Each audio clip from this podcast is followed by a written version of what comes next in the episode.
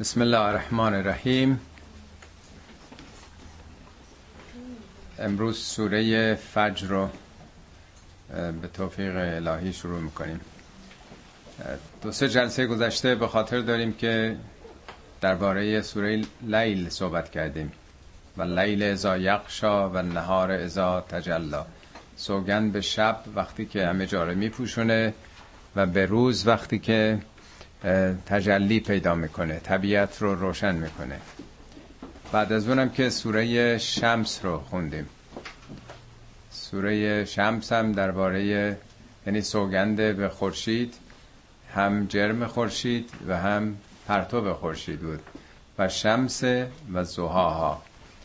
هم نیروی جاذبش و هم نیروی در واقع انرژی هایی که به زمین میفرسه در این سوره هم از فجر سخن میگه در همون ارتباطه. می‌بینین که قرآن چگونه از مدل های طبیعت استفاده می‌کنه برای رساندن حقایقی که در شریعت هست. یعنی عالم تکوین و با عالم تشریع تفاوتی در اصول نداره. یک خداست و قوانینی بر هر دو جا حاکمه. این تنوع و تناوب و تغییری که در طبیعت از نظر تاریکی و روشنایی و بقیه نظاماتی که وجود داره خودش یک نمونه و مدلی است برای فهم این تضادهایی که بین حق و باطل و در جوامع انسانی وجود داره. این سوره هم مثل بسیاری از سوره های دیگه به صورت یک پارچه نازل نشده. این 15 تا آیه اولش در سال دوم بعثت یه آیات میانی داره که از آیه ارز کنم که 15 به بعد در سال سومه با یه فاصله زمانی کوتاهی وسط سوره نازل شده. ولی از نظر مطالب یک انسجامی بین بخشای مختلفش وجود داره. خب آغاز می‌کنیم به فصل اول سوره پنج آیه نخستش. این پنج آیه سوگند است که همش درباره تعبولات شبانه روزیه. نسبت کم و زیادی نور در طبیعت. آغازش از فجر که نام سوره هم از همینجا گرفته شده. والفجر سوگند به فجر. ارز کردم این واوایی که میاد که اصطلاحا واب سوگن میگن برای جلب توجه. معنای سوگن نداره ولی توجه رو معطوف می‌کنه به یک عامل مهمی یه پدیده مهمی که از بس تکرار شده در عمرمون. دائما هر روز طلوع فجر بوده خورشید در آمده عصر شده غروب شده شب شده. اینا رو خیلی عادی تلقی می‌کنیم. اهمیتی بهش نمیدیم. ولی در این سوره ها سوره های کوچک قرآن در جز سیوم به خصوص ما رو متوجه نظام بسیار حساب شده و پیچیده این تحولات می‌کنه که از کنارش به راحتی نگذاریم سوگند به فجر خود فجر یعنی شکافتن. چشمه هم میگه فجر نافی هل عیون در باغها چشمه های رو شکافتیم. یه آبی جریان پیدا می‌کنه مثل جوی آب یا چشمه یا غنات راه خودش رو پیدا می‌کنه. گویی نور خورشیدم بعد از تاریکی شب راهی باز کرده به طبیعت کشیده شده. یه انفجار نوری همه طبیعت رو گرفته در واقع. سوره فلق هم در واقع در همین مورده ولی فلق به معنای شکافتن اون پوسته سخته. الذی فلق الحبه حبه میوه و دانه رو خدا میشکافه. فالق الاسباح یکی از اسامی خداوند سپید دم رو میشکافه. مثل اینکه یه پوسته تاریکی یک پوسته صلب و سختی همه جا رو گرفته خداوند این پوسته ها رو میشکافه از درونش تولد و حیات و برکت به وجود میاد.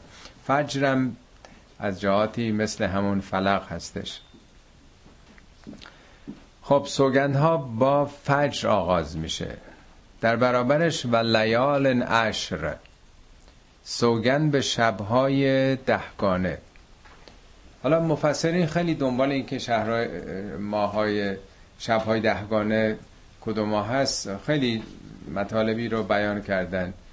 دهه مثلا محرم پرس کنید. دهه زلحجه تا به روز قربانی می‌رسه و خیلی چیزای دیگه.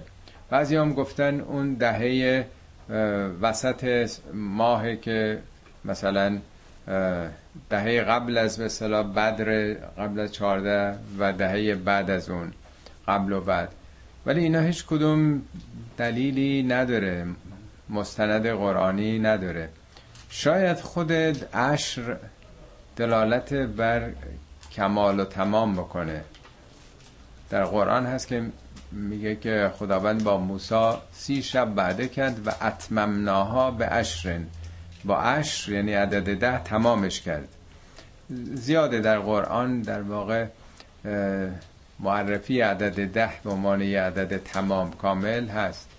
ولی از طرفی می‌دونیم که شما در ابتدای ماه که تازه مثلا ماه در میاد مثلا اول ماه رمزون خیلی دیریه شاید نیم ساعتی در بیاد دیدم نمیشه.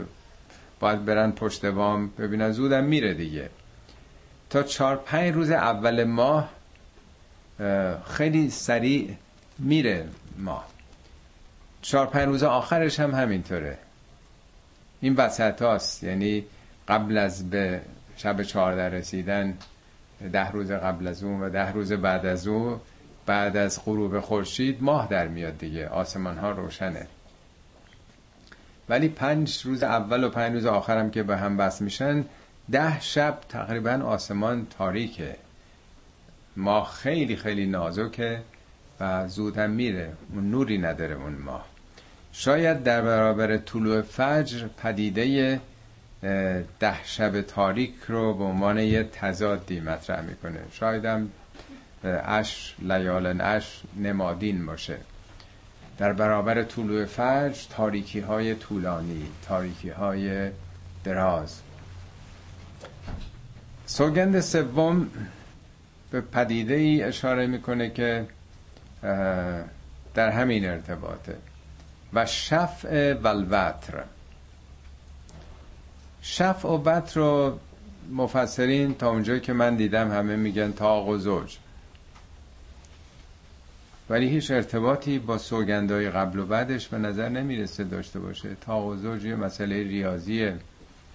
خدا تک بقیه بندگان تا همه زوج هم نیستن. زوجیت و تک بودن.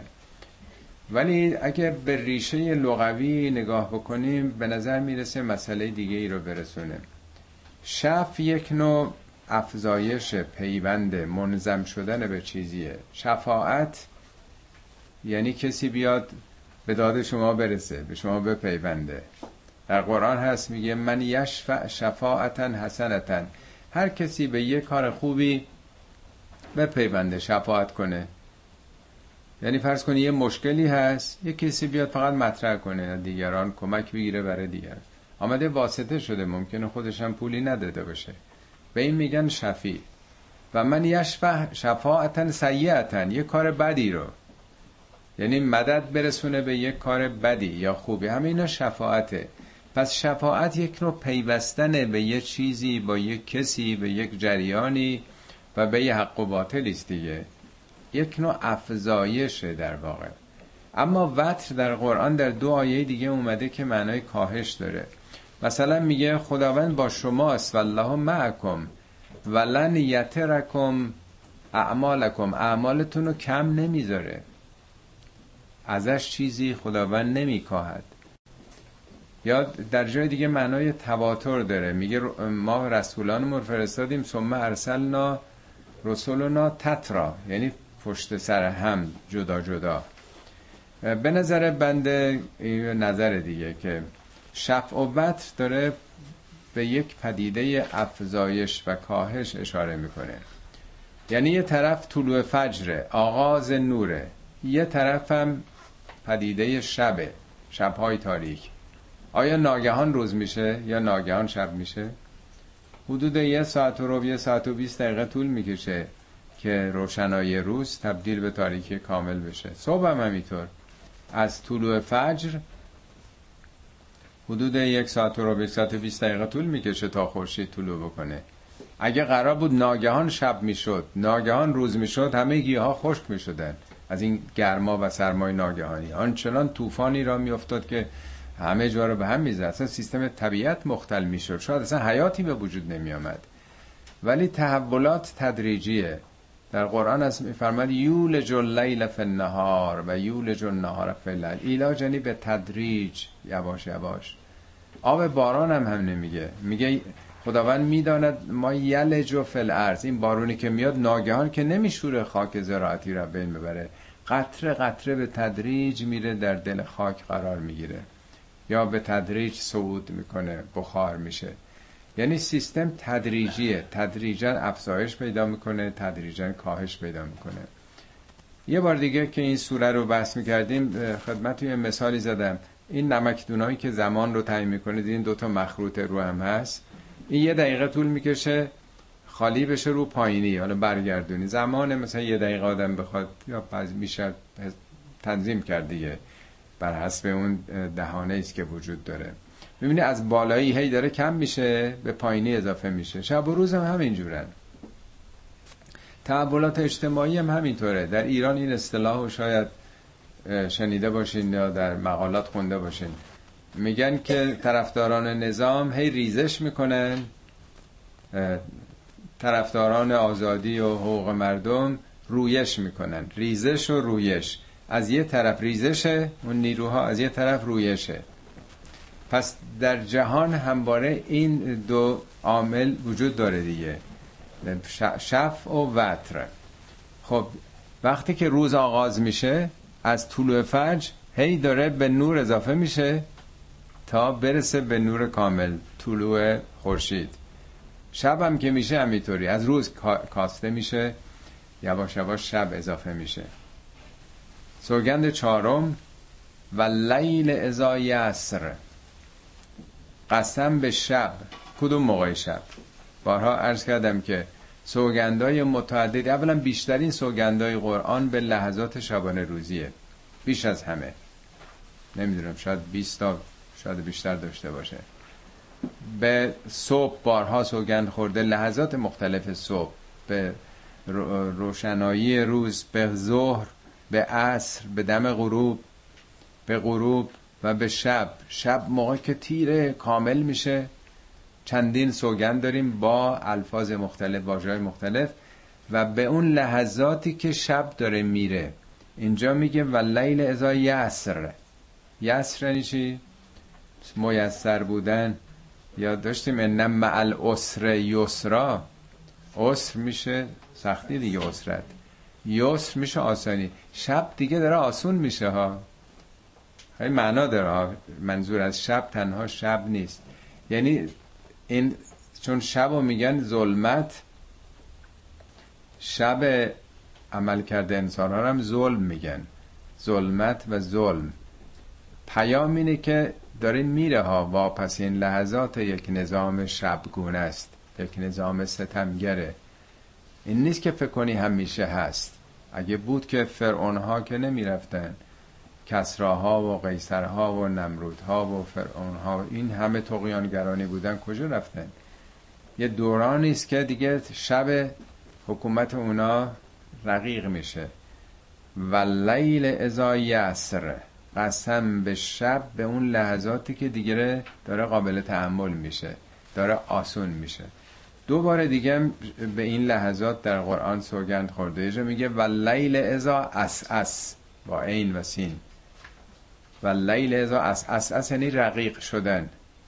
این شب این قلزت تاریکی این تراکمش یواش یواش چیز میشه دیگه. دیدین بعد از طول فجر چه حالتی داره؟ نیم ساعت بگذره از طول فجر. می‌بینین یواش یواش اون تاریکی خیلی رقیق شده داره میره. یه جایی هم در سوره مدثر آیه 33 میگه و لیل ازا ادبر. سوگن به شب اون موقعی که پشت کرده پا به فرار گذاشته داره میره. پس اینا همش تمثیل در واقع.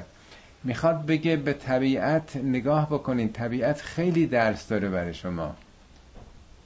زندگی شما هم همینطور هستش. جوام انسانی هم همینطوره. همینطوری که شب و روز در طبیعت دائما در حال تناوبه در حال تبادله. وضعیت جوام انسانی هم هیچ وقت ثابت نبوده در هیچ جایی. حالا شبانه روز 24 ساعته ولی ممکنه 50 سال 100 سال 200 سالی سلسله حکومتی طول بکشه. شب و روز در سیستم های حکومتی هم وجود داره.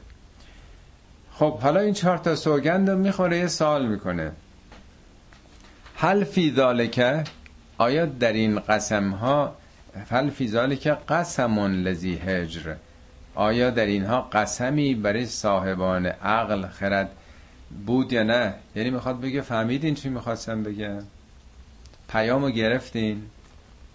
تو ایران میگن دوزاریتون افتاد. شیرفهم شدین؟ زی هجر هجر به هجر سنگ دیگه.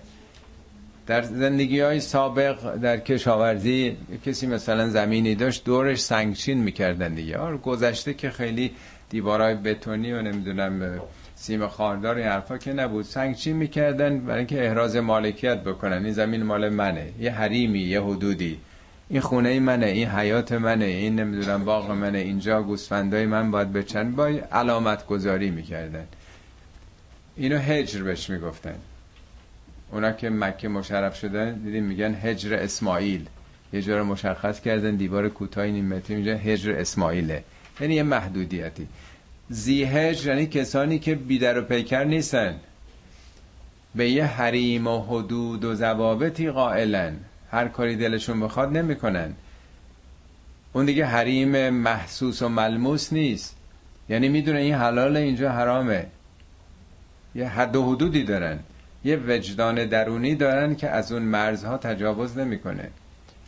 حالا میگن صاحبان عقل و خرد ولی مفهومش غنیتر و به حال کاملتر از عاقلان هست. حالا اکثر مترجمین می نویسن یا پیامی برای صاحبان عقل و خرد هست؟ بندم همینجور ترجمه کردم ولی در پرانتز نوشتم وجدان بازدارنده از گناه. یه آدمی که یک وجدانی داره که از یه حدودی تجاوز نمی‌کنه. پس می‌خواد یه پیامی بده در این پنج آیه. لحظات مختلف. حالا چرا از فجر شروع کرده؟ قاعدتا به طور طبیعی آدم می‌گفت شبه یواش یواش شب چیز میشه. یعنی روزه یواش یواش شب میشه. بعد نمی‌دونم آخرش می‌شد طلوع فجر. ولی چون اهمیت به طلوع فجره؟ طلوع فجر مهمه که نگران نباشین نومید نباشین. همواره برای ملت ها صبح وجود داره. علیس صبح و به قریبن آیا صبح نزدیک نیست؟ این همه تو قرآن هی وعده صبح میده. و صبح که بالاخره همه تجربه کردیم. هر روز صبح میشه. ولی این که میگه که کسانی که امیدوار به صبح هن و صبح ازا تنفس صبح قسم به صبح لحظات صبح که حالا اون داره تنفس می‌کنه. دیو چو بیرون در آیت فرشته در آید. این شعراش هم تو ادبیات ما هستی که تاریکی میره دیگه.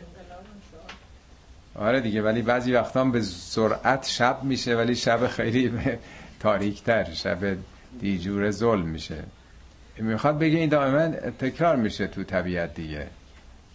خب حالا فصل دوم رو آغاز می‌کنه. برای کسانی که به قول معروف هنوز متوجه نشدن که چی می‌خواد بگه. میگه فهمیدین چی می‌خواستم بگم؟ پیام چیه؟ گرفتین پیامو؟ حالا میره سراغ تاریخ. این پنج طبیعت حالا یه مثال می‌زنه که بهتر بفهمیم. میره تو تاریخ. در واقع یه پارادایم شیفته. عوض می‌کنه موضوع رو. تضادهای تاریخی رو. قبلا تضاد شب و روز و نمی‌دونم تاریکی و روشنایی و همه ایناست. این تحولات حالا میره تو تضاد تاریخ به نظر ظلم و ستم و آزادی و عدالت و این حرفا. علم تر کیف فعل ربک بعاد؟ ندیدی؟ یعنی نفهمیدی نخوندی نمی‌دونی که سرنوشت قوم عاد چی شد؟ پروردگار تو به قوم عاد چه کرد؟ به چه کیفیتی. سرنوشت اونجا به کجا رسید؟ قوم عاد داستانش در سوره های متعدد اومده در 24 بار نام عاد در 18 سوره آمده مفصل حالا در سوره های دیگه هم خوندیم نمی‌خوام تکرار بکنم. در جنوب عربستان قسمت یمن زندگی می‌کردن. از اقوام تاریخی گذشته است. نامشون ظاهرا از یک بزرگشون جدشون.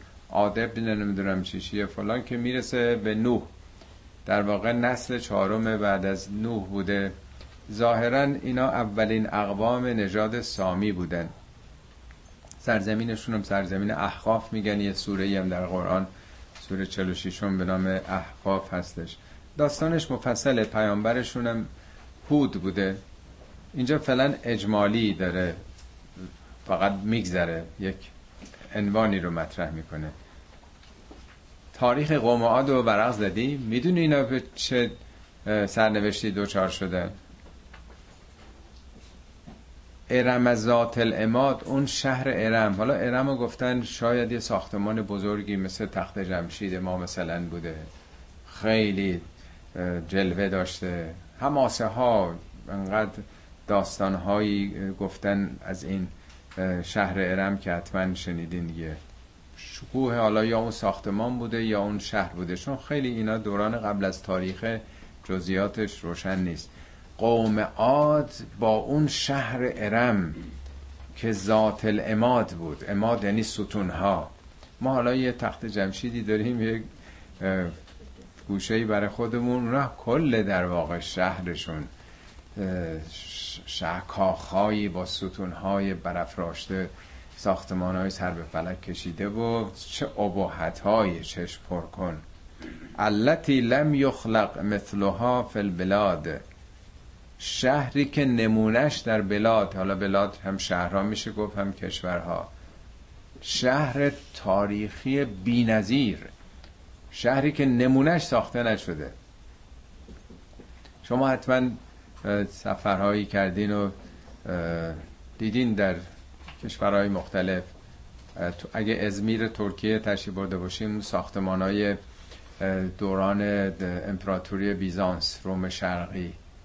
من قبل از اینکه ببینم روی تخت جمشید خودمون خیلی حساب می‌کردم. اونجا دیدم بابا عباحت هایی که تو اون ساختمان ها وجود داره اصلا تخت جمشید ما یک گوشه ای مثل اونا نمیشه. تازه در ایتالیا در فرض یونان یا مصر بله که خیلی تو کار سنگ ما که سابقه معماری رو کار سنگ نداشتیم. اینا رو به صلاح متخصصین خارجی آمدن برای ما ساختن. اصلا سابقه معماری رو ساختمان سنگی نه قبل از تخت جمشید داشتیم نه بعد از اون. یه چیز استثنایی بود که متخصصین از بیرون آمده بودن. یا شما در اردن این پترا این چیزا که حیرت آوره واقعا که چجوری در دل کوه همه این کاخها و این چیزها رو اصلا آدم باور نمی‌کنه در هزارهای پیش چه تکنولوژی چه صنعتی بوده این کارا رو می‌کردن. حتی شما اهرامی که در مکزیک هست دوران تمدن مایاها خیلی کشورهای امریکایی این کاها چه ساختمانایی که الان بزرگترین منبع درآمد توریسم تو دنیا همین ساختمان هاست ما که فقط یه تخت جمشیدی داریم محدود در یه قسمتی از فارس. تو این چند تا آیه که می‌خونیم همش نمادهای معماری رو داره مطرح می‌کنه. شما حد مثلا همین تخت جمشید خودمون شما فرض کنید خودتون رو تصور بکنید در اون روزگار دوران هخامنشی اون کاخ که سر حال بوده با همه اون عباحتاش از این چیزا پله ها دارین میریم بالا تمام این اقوامی که باج می‌دادن به شاه ایران مثلا چه اقوامی از همه جای دنیا. احساسی چخ می‌کردین اون موقع که اینا از بین میره اینا سقوط می‌کنن آدم فکر می‌کنه اینا ابدی هن. اینا تا قیامت هستن. قدرت دنیا بوده اون موقع ایران دیگه. یه لحظه خودتون رو ببرین جای در واقع مردمی که اون دوران بودن. حالا اتفاقا کوروش که از بهترین پادشاهان دنیا بوده اصلا بی نظیر بوده رفتار او قابل مقایسه نیست با کسان دیگه ای مثال من ارز کردم خدمتون. یعنی این اباحت ها چشم و دل آدم رو پر می‌کنه. وقتی نگاه می‌کنه به این لشکریان تعداد ارتشی ها تجهیزات نظامی فکر می‌کنه اینا که دیگه هستن روز به روز هم دارن قوی تر میشن. ملت هم که روز به روز دارن ضعیفتر میشن. سرکوب بیشتر زندان و اسارت و اعدام بیشتر. پس دیگه چه راه نجاتی وجود داره؟ چه امیدی می‌تونه داشت؟ این آیات داره سرنوشت های گذشته رو میگه. آیا ندیدی که قوم عاد به کجا رسیدن؟ با اون شهرشون که این همه ستونها داشت که نمونش هم ساخته نشده بود در هیچ جای دنیا؟ حالا اونا رو ندیدی. و سمود الذین جاب و صخره بلواد قوم سمود سمود بیش از قوم آدم در قرآن سخن گفته شده. 26 بار نام سمود آمده در 22 تا سوره. این داستان رو به تفصیل باز کرده که چه تقیانی کردن. از انتهای قرآن خوندیم سوره شمس دیگه. کذبت سمودو به تقواها. قوم سمود با تقیانشون حقایق رو تکذیب کردن. ازن بعث اشقاها وقتی اشقیا رو آمدن. قدرت پیدا کردن سلطه پیدا کردن. راجب ارتششون در جای دیگه قرآن هستش که چه دیکتاتوری و استبدادی بود. و سمود الذین جاب و صخره بالواد. صخر همون صخره هاست. وادم دره هاست. در دره ها یعنی در وادی ها دشت ها سنگ ها رو تراشیدن کاخهایی بنا کردن. حالا قبلی ها در دل کوه ولی اینا منتقل کردن. سنگ ها و صخره ها رو آوردن در ساختماناشون. سومین و فرعون زل اوتاد فرعون صاحب اوتاد. اوتاد و اکثرا من هر چی دیدم ترجمه می‌نویسن صاحب میخ ها داغ و درفش ها اوتاد جمع وتده. وتد واقعا یعنی میخ ولی قرآن کوه گفته میخه. تو سوره نبه خوندیم ول جبال اوتادن ما کوه ها رو اوتاد قرار دادیم. می‌دونین کوه ها مثل میخ این قشر جامد رو به اون زیر وصل کردن دیگه. دیدین حتما چیزای تصاویرش هم که چگونه این لایه ها رو هم در واقع زمین رو ثابت نگرد و این قاره ها حرکت می‌کرد. اینی که قاره ها ثابت موندن این کوه ها این تعادل رو برقرار کردن. مثل میخ ثابت کردن. کلمات مشابه هم کار برده. میگه راسیه کوه ها رو لنگر زمین کردیم. دیدین اگه کشتی ها همینجوری راهشون بکنن انباج میبردشون وقتی لنگر میندازن نگه میداره. میگه کوه ها راسیان این قاره ها رو خشکی رو که یک پنجم ظاهرا زمین هست اینا رو ثابت نگه داشتن. فرعون صاحب اوتاد. حالا چی میشه؟ کوه ها رو وقتی که میگه اوتاد فرعون ها چه نماد ساختمانی داشتن که مثل کوه بود؟ اهرام. یعنی ملاحظه می‌کنه همش اینجا نمادهای ساختمانیه. کوه رو هم گفته اوتاد اهرام هم عین قله دماوندن دیگه. اونا مثل کوه هن دیگه. مثل قله های دیگه و این فرعون صاحب میخا یعنی چی؟ میگن با میخ مثلا درخش شکنجه می‌داده. اصلا نمی‌خوره به این نمادهایی که داره از اباحت های چشم پرکن مثال می‌زنه. الذین تقوا فی البلاد. این کسانی که در شهرها تقیان کردند. یعنی این نظاماتی که تقا از همون تقیان میاد دیگه مصدر تقیان. راجب قوم سمودم که خوندیم که کذبت سمود به تقواها. تقواها هم با تای دسته داره با تقیانشون حقایق.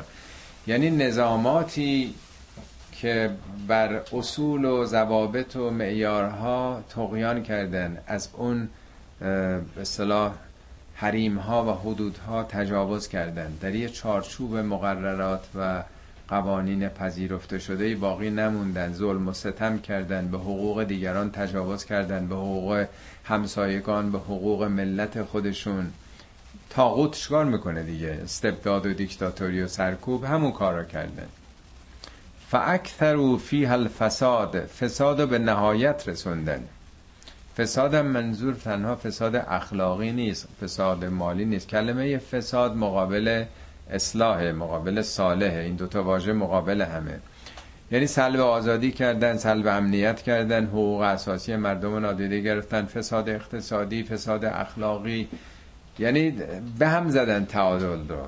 هر ملتی یه تعادلی وقتی از نظر طبقات برقرار بشه تعادل اقتصادی و انواع اقسام تعادل ها این دوام میاره ولی وقتی که تقیان بشه فساد ایجاد میشه. خب نتیجه چی شد؟ فسب علیهم ربک صوت عذاب. پروردگارت بر آنها تازیانه عذاب رو نواخت. اما چرا کلمه صوت آورده؟ صوت معمولا به تازیانه میگن. اونا نه که با تازیانه تنبیه می‌کردن. حتما دیدین فیلم ها و ایناش که همیشه تازیانه برای به راه آوردن ملت ها تنبیه ملت ها به کار می‌رفته. اینا در واقع خودشون گرفتار تازیانه عذاب شدن.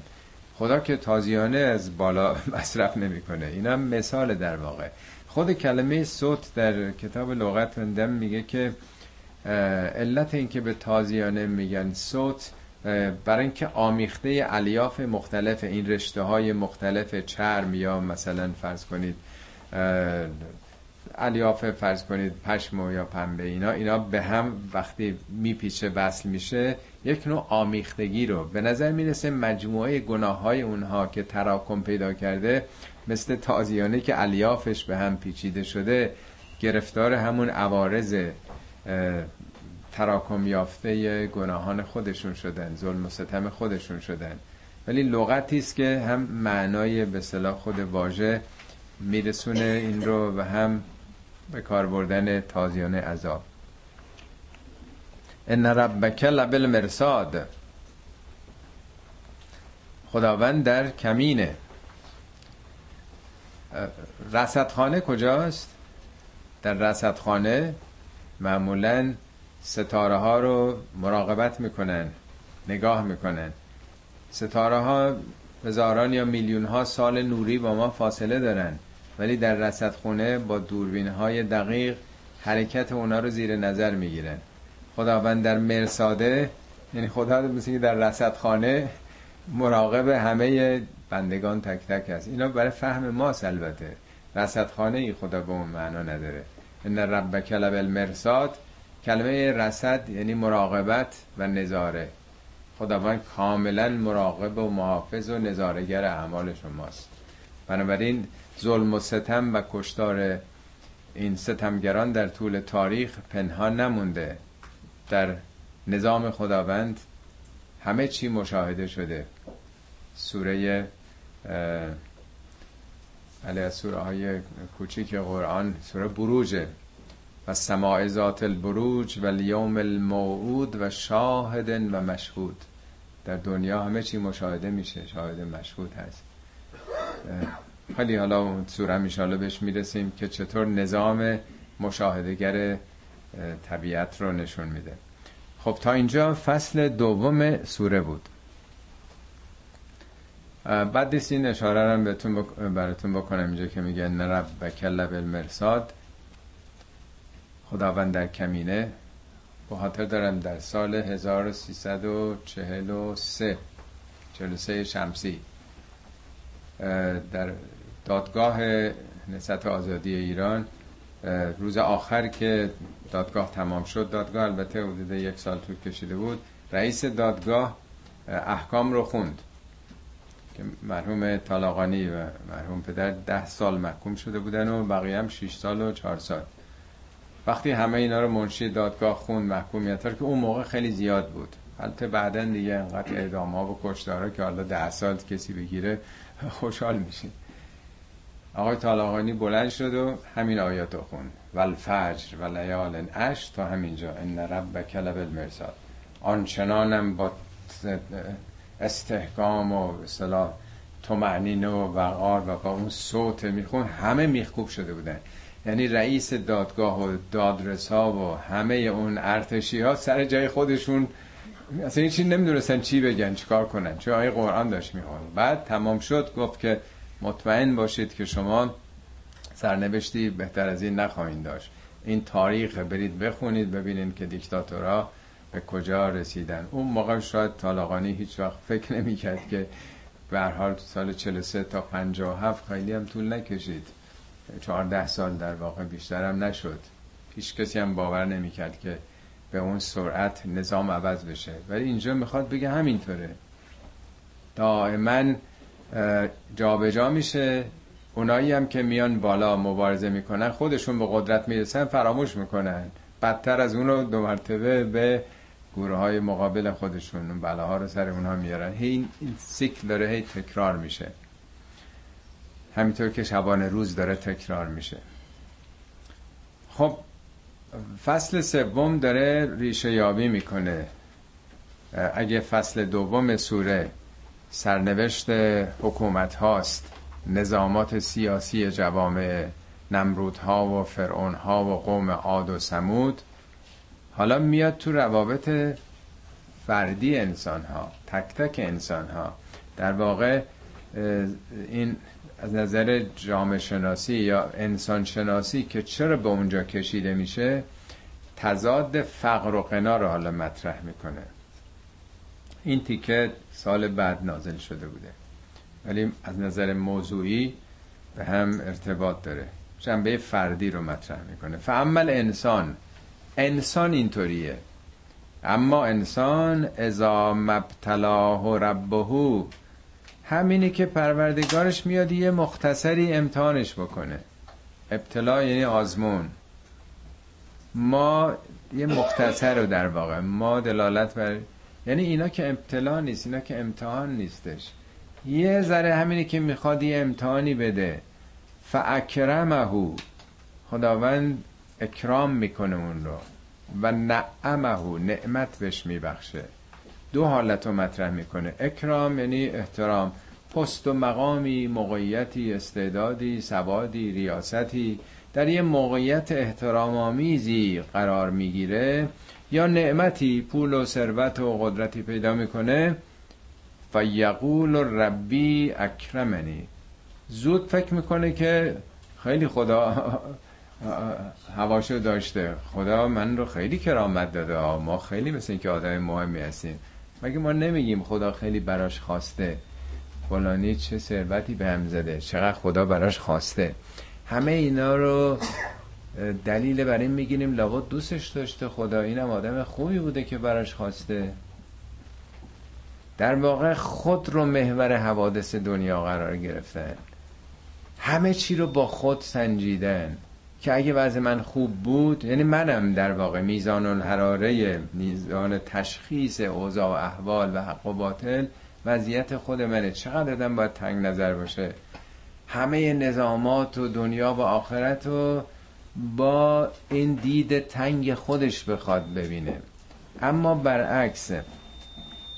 و اما مبتلاه اما همین که بخوایم بازی اینو امتحانش بکنیم. فقدر علیه رزقه رزق و روزیش زندگیش ذره تنگ بشه. خدا که کسی رو تنگ نمی‌کنه. همه جا میگه ربهو ربکه. تو این سوره مرتب این رب مضاف به اصطلاح آمده اون آثار ربوبیت یعنی تو خودت در زندگی به یه جایی برسی که وضعت خیلی عالی بشه نظر مالی یا بیای پایین. ولی خب چون همه چی تو نظام خداست با قوانین خدا رب رو به کار برده ولی همه جا با زمیر که به تلاش خود او برمیگرده. وقتی هم که روزیش ذره تنگ میشه فیقول ربی اهاننه این کسره که آمده به جای یه نشسته دیگه. خدا ما رو زبون کرده. یکی را داده ای صد گونه نعمت یکی را نانجو آغشته در خون. چقدر این حرفا رو شنیدین؟ چقدر از این حرفا که خدا چرا توجه به ما نداره؟ این چه خدای مریض شدیم؟ این فوت کرد این اینطوری شد اون تصادف کرد این سکته کرد. آقا بچه خدا این همه دعا کردیم؟ نشد. مثل اینکه قرار برای اینه که مثلا آدم حالا پدر یا مادر 90 سال 100 سال هم داشته باشه دعا بکنین حتما باید خوب بشه و دیگه حالا 100 سال دیگه عمر بکنه. آقا اینم اینا قوانین جهانه. همه چی رو با دل بخواه خود سنجیدن. اگه داشتیم خیلی ممنون خدایا. متشکریم مثلا. احساس هم می‌کنی که خدا خیلی مثل که از من خوشش آمده. یا نه اگر از برگشت ورق برگشت زود آدم گله بکنه از خدا. یه تعبیری از حضرت علی تو نهج و بلاغه دارن میگن که فلا تعتبر رضا و سخطه بالمال و الولد. مبادا رضایت و خشم خدا رو معیارش رو از مال و بلد اون موقع معنی قدرت بوده. پولدار شده این ثروتمند شده پس خدا ازش راضیه یا نداره. میگه جهلا به مواقع الفتنه و الاختبار فی موضع القنا و الاقتدار. این از جهل شما ناشی میشه. هرگز چنین نیست. اینا همش امتحانه. یکی با ثروت و دارایی و قدرت داره امتحان میده. یکی با تنگ دستی اینا رو هم حالا توضیح میده فصل بعد که چرا این همچین اتفاقاتی افتاده. خدا که برای همه رزق و روزیش رو فراهم کرده. خب اینجا تا اینجا ریشه یابیه و معرفی انسانی که انسان چطور همه مسائل رو با میار خودش میسنجه. نمی‌دونه همه اینا داره آزمونی میده. ابتلا یعنی در چالش سختی ها قرار گرفتن. یه چالش اینی که مست قدرت و ثروت نشی که خیلی هم سختتر از چالش با فقره. خیلی لغزشگاه بزرگتریه قدرت و ثروت. آدم آدما خیلی بیشتر در اونجا فریب می‌خورن. من یک دوبارم عرض کردم بسیار از کسانی که امروز امتحان بسیار بسیار بدی رو در قدرت دادن قبل از انقلاب که قدرت نبود امتحان در واقع بعضا خوبی رو در اون مشکلات گرفتاری ها بعضا زندان ها اینا داده بودن. ولی همینی که خودشون رسیدن به اون امکانات نشون دادن که چقدر در این لغزشگاه قدرت ناتوان هستن و چقدر خودشون رو گم می‌کنن و مست قدرت میشن. حالا از آیه بعد ریشه یابی می‌کنه که اصلا چرا این اختلافات به وجود آمده؟ چرا یه عده نون شب ندارن؟ نون آغشته به خون باید بخوره. چرا اکثریت ملت ها محروم زیر خط فقر زندگی می‌کنن؟ آیا اینو باید به حساب خدا گذاشت که این همه می‌ذارن؟ چقدر خوندین شنیدین تو اینترنت؟ چقدر از این نوشته ها میاد که خدا کجاست که این همه فقر و محرومیت ها و مکنت ها رو ببینه. میگه علتش اینه. کلا بلا تکرمون الیتیم. شما احساس و عاطفه ندارید که به یتیم احترام بذارید. اکرام کرامت دادن یعنی شخصیت قائل شدن. یتیم سرپرستی نداره. مسئله این نیست که فقط کسی نیست که نانآورش باشه. پوشاکی براش تهیه کنه. مهمتر از اینه که آغوش مادر یا در واقع سرپرستی و مهر محبت پدر رو ندیده. کسی نیست که حامی او باشه. تنهاست. تو قرآن این هم میگه و عمل یتیم فلا تقهر. با یتیمان با قهر یعنی چیرگی. از موضع برتر بی رفتار نکن. یتیم احترام می‌خواد.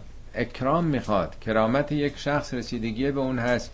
این چرا باید پول نداره سرپرست نداره نتونه تحصیل بکنه نتونه به مدارج عالیه دانشگاهی برسه؟ اینا همش محرومیت دیگه بیعتنائی نادیده گرفتن حقوق ایناست. وقتی شما فاقد این احساس و عاطفه هستین که به محرومان توجه بکنید به یتیمان توجه بکنید خب اونام بزرگ میشن. کینتوز میشن عقده پیدا می‌کنن محروم میشن. به حال این آثارش تو جامعه پدید میاد. ولا تهادون علا تعام المسکین. در مورد یتیم به عنوان یک وظیفه فردی مطرح می‌کنه چون هر کسی می‌تونه به یتیمی برسه. ولی مسئله گرسنگان مسئله فردی نیست. ما صبحانه می‌خوریم نهار می‌خوریم شام می‌خوریم.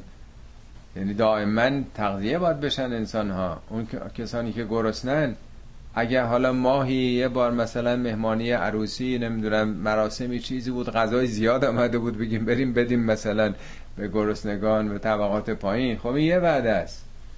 فرداش چی میشه؟ روز بعدش چی میشه؟ یک تلاش همگانی می‌خواد مبارزه با گرسنگی. برای همیشه باید ریشه کن کرد. الان حدود چند سال پیش بود 800 میلیون جا خوندم که گرسنه در دنیا وجود داره. می‌دونین در هر دقیقه چند نفر کودک از گرسنگی میمیرن در افریقا. یه موزل بزرگ جهانیه. در کشور خود ما حدود 70 درصد زیر خط فقرن که انقدر قیمت ها رفته بالا. دیگه با یه میلیون و نیمم دو میلیون هم خط فقره که نمی‌تونن اون حداقل نیازهای خودشون رو تأمین بکنن. خب اینا یه مشکلیه. چیکار میشه کرد؟ حالا هر وقت یه حالی آدم پیدا کرد و ماه محرمی بود رمضانی بود پولی جمع بکنه این که حل نمیشه.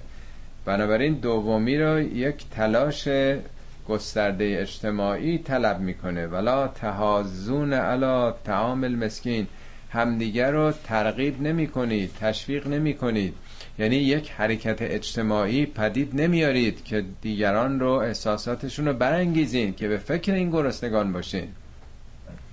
اگه بچه خودتون یه شب از گرسنگی چیزی نداشته باشین به او بدین فکر این که این تا صبح گرسنه میمونه. حالا چه مادرانی که پول ندارن شیر بچهشون رو تأمین بکنن. چه کسان دیگه ای که زندگیشون نمیچرخه نمی‌تونن همون حداقل نون و پنیر رو هم برای بچه هاشون تهیه بکنن. میگه همیناست که اون مشکلات به وجود میاد. برای اینکه شما احساس ندارید عاطفه ندارید. و تأکلون تراث اکل لما تراث رو می‌خورید تراث هم معنای میراث در واقع. میراث یتیماست و هم معناش خیلی گسترده تره. یمنعون الموثروت های عمومی اموال مردم هر نوع مفتخاری هر نوع تجاوز به حقوق دیگران. میراث جامعه یعنی بدون اینکه آدم کار رو تلاش بکنه بخواد سوء استفاده کنه. حالا دزدی های کلان نجومی است که الحمدلله چقدر پیشرفت کرده. اگر در هر چیزی پیشرفت نکرده باشیم در این مسائل رکورد شکن شدیم. یا راندخاری ها یعنی همه اینا همینه دیگه. خوردن اکلن لما چه خوردنی؟ صحبت از میلیاردها دلار می‌خونین دیگه. آماری که به خودشون اعلام می‌کنه حالا در جوامع سرمایداری هم همینطور کارتل های نفتی اسلحه فروشی ها نمی‌دونم بانک ها بیمه ها شرکت هایی دو حدی نداره درآمدهایی که اینها دارن. یعنی وقتی که خب در یک جامعه به خصوص جوامع سرمایداری یا جوامعی که کنترلی نیست نظامی وجود نداره که پولا کجا میره خب خوردن اموال دیگه حدی هم نداره. تاکلون تراثه اکلا لما. مگه نفت میراث ملت نیست متعلق به هم است خوردن در واقع دلارهای نفتی؟ اینا همیناست دیگه. نباید مسئله رو در یه بعد خیلی کوچیکه که یکی حالا ارسه بچه یتیمی رو خورده محدودش بکنیم. مسئله دنیای امروزه. و توهبون المال حبا جما. مال رو دوست دارید مال پرستید. اونم دوست داشتن جمع یعنی فراوون سرشار کلان. خب دوست داشتن مال اشکالی نداره تا یه حدود معقولش. که آدم بالاخره علاقه به مال داشته نداشته باشه که درویش میشه. مالش دستش میره. تا یه حدودی که علاقه داشته باشه مالی رو به حال در یه حدی اندوخته داشته باشه. مشکلاتی بیماری آدم خودش کسانش پیش میاد. برای آینده در یه حدی ذخیره داشته باشه. خب این ایرادی نداره ولی حبا جمع. این عاشق اون ارقام بانکیه. می‌خواد جزو لیست این صد نفری میل چند میلیارد ثروتشون رقابت تو اونجا هاست در واقع.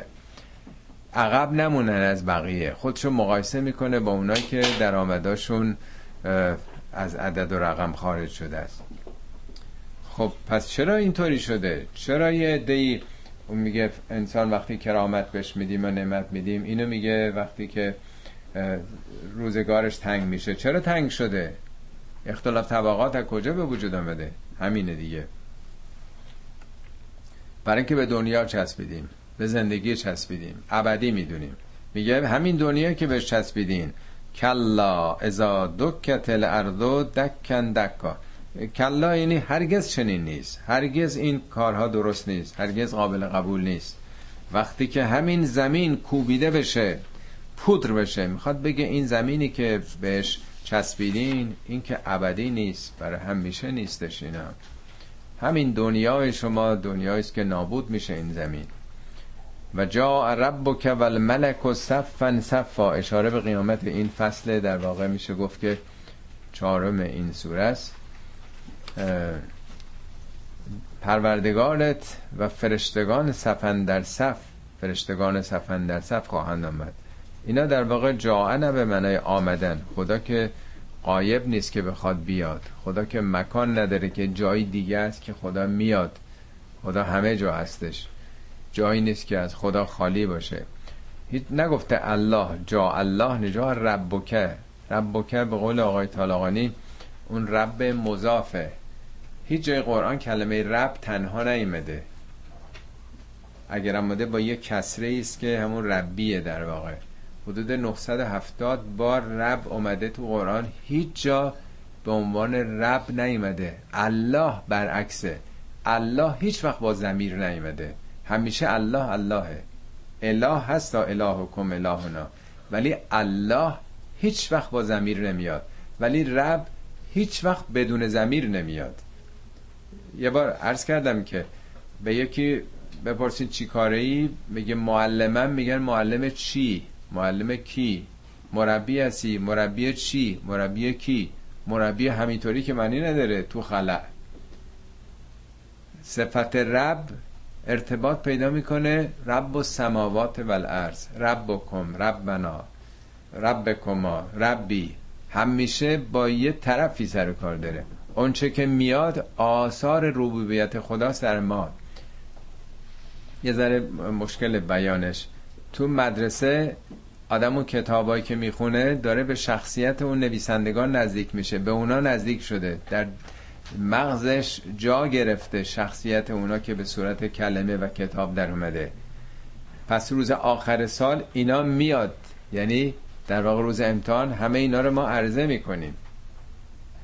دیگه کی ول ملکو صفن صفا. آخر سال معلمین هر کدوم درسایی که دادن فیزیک شیمی ریاضیات مثل اینکه اونا هستن تو معلوماتت هم عرضه می‌کنی. معلوماتی که گرفتی از مدرسه یا در قیامت از ربوبیت. یعنی در یک صحنه دیگه در یه روزگار دیگه در یه آخرتی همه اینا ظهور و بروز می‌کنه. و جی ایوم ازن به جهنم. جهنم در آن روز آورده میشه. نمیگه آدم ها به جهنم میرن. این چیه که آورده میشه؟ یعنی رخ نشون میده. ظهور می‌کنه بروز می‌کنه. جهنم هم نتایج اعمال انسان ها جایی نیست جهنم که آدم بگه بریم اونجا. این حالت بر تو عرضه میشه. بارها عرض کردم حتی آتش هم میگه. آتشی که از دلهاتون طلوع می‌کنه. نار الله الآتش خدایی که تتل و علل افعده از فعادتون طلوع می‌کنه. اینا قابل فهم برای ما نیست. ماهیت بهش جهنم عذاب. به زبان قابل فهم انسان چهارده قرن گذشته گفته شده باشه. یعنی سرنوشت هر کسی آورده میشه. مثل اینکه این کارنامه مردودی هر کسی آماده میشه بهش تحویل داده میشه. جی ایوم ازن به جهنم. یوم ادن یتذکر الانسانو در آن روز انسان متذکر میشه بیدار میشه آگاه میشه ذکر مقابل نسیانه. و انا له ذکرا دیگه به چه درد می‌خوره؟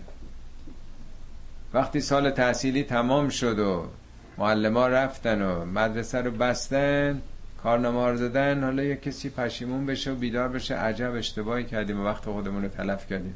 حالا دیگه به چه درد می‌خوره؟ حالا چه فایده ای برای او داره این بیداری؟ اینا تشبیهاتی است به وضع در واقع دنیایی ما دیگه. یقول یا لیتنی قدمت لحیاتی. در اون صحنه خواهد گفت ای کاش من برای حیاتم چیزی از پیش فرستاده بودم. ما میگیم حیات دنیا ولی قرآن میگه ان دار الاخره لهی الحیوان. آخرت حیوان حیوان جمع حیات حیات اونجاست. اینجا که صد سال همون بکنی تمام میشه. اون ابدیت بینایت این یه حیات محدوده. میگه انما الحیات دنیا لعب و لهون زندگی دنیا حیات دنیا بازی بیهودگی تکاسرون پل اموال و الاولاد. زیاد کردن مال و ثروت یا متاع الحیات دنیا. اینا یه بهرهمندی های موقته. این که حیات نیستش در واقع. حیات گذرانه. میگه آخرت حیات ابدیه حیات جاویده. حالا این احساس مقبون شدن و احساس حسرت دست میده به کسانی که ای کاش من قبلا پیش فرستاده بودم یعنی از قبل آماده کرده بودم. حیات جاوید خودم رو از قبل ساخته بودم. یقول یا لیتنی قدمت لحیاتی. فیوم اذن لا یعذب عذابه احد ولا یوثق وثاقه احد. در آن روز در اون قیامت کسی عذاب ماننده او نکنه. این زمیر عذابهو تفسیرهای مختلف به کی برمیگرده؟ یعنی کسی مثل خدا عذاب نمی‌کنه؟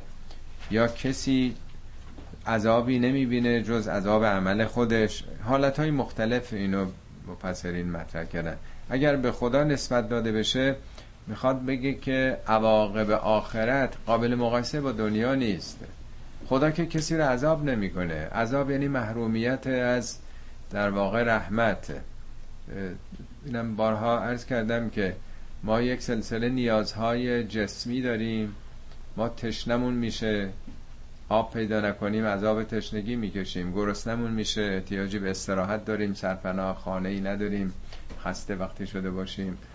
فراوونه یک سلسله نیازهای سطح بالاتر داریم. غیر غریزی داریم. دلمون می‌خواد که به امکان تحصیلات برامون باشه. اگه نباشه عذاب می‌کشیم. دلمون می‌خواد تو جامعهمون آزادی باشه امنیت باشه. اگه نباشه عذاب می‌کشیم. یک سلسله نیازهای فوق انسانی خیلی فراتر نه که فوق انسان. یعنی ورای این زندگی مادی داریم. خب در یه عالم دیگه ای که تحقق پیدا می‌کنه اگه آماده نشده باشیم تدارک ندیده باشیم عرض کردم یه بار مثل این که بریم توی کشوری که زبانشون رو نمی‌دونیم هیچ آمادگی پیدا نکردیم برای زندگی در یه شرایط دیگه خب آدم محروم میشه از امکاناتی که در یه شرایط دیگه است. محرومیت از هر چیزی عذاب کشیدنه. میگه این عذابم قابل مقایسه با عذابهای دنیایی نیست. چون یه ابدیت در یک مقیاس خیلی فراتر و بازتریه. ولا یوسق و وساقه. وساق یعنی همون بنده. خب اینا تو دنیا دیگرانو به بند اسارت و زندان و هزار جور بندهای گرفتاری میکشیدن. حالا هم گرفتار بندهایی که در ذات خودشون در نفس خودشون پدید آوردن شده این قابل مقایسه نیست با بندهای دنیایی. خب تا اینجا فصل چهارم بود. چهار تا آیه بعد. در واقع خطاب به کسانی است که در این زیر و بمهای روزگار در این دوران سرکوب تاغوت ها و جباران در این باران مصیبت ها و گرفتاری ها و غم و غصه ها و درد و رنج ها اینا در واقع بر موج حوادث سوار شدن.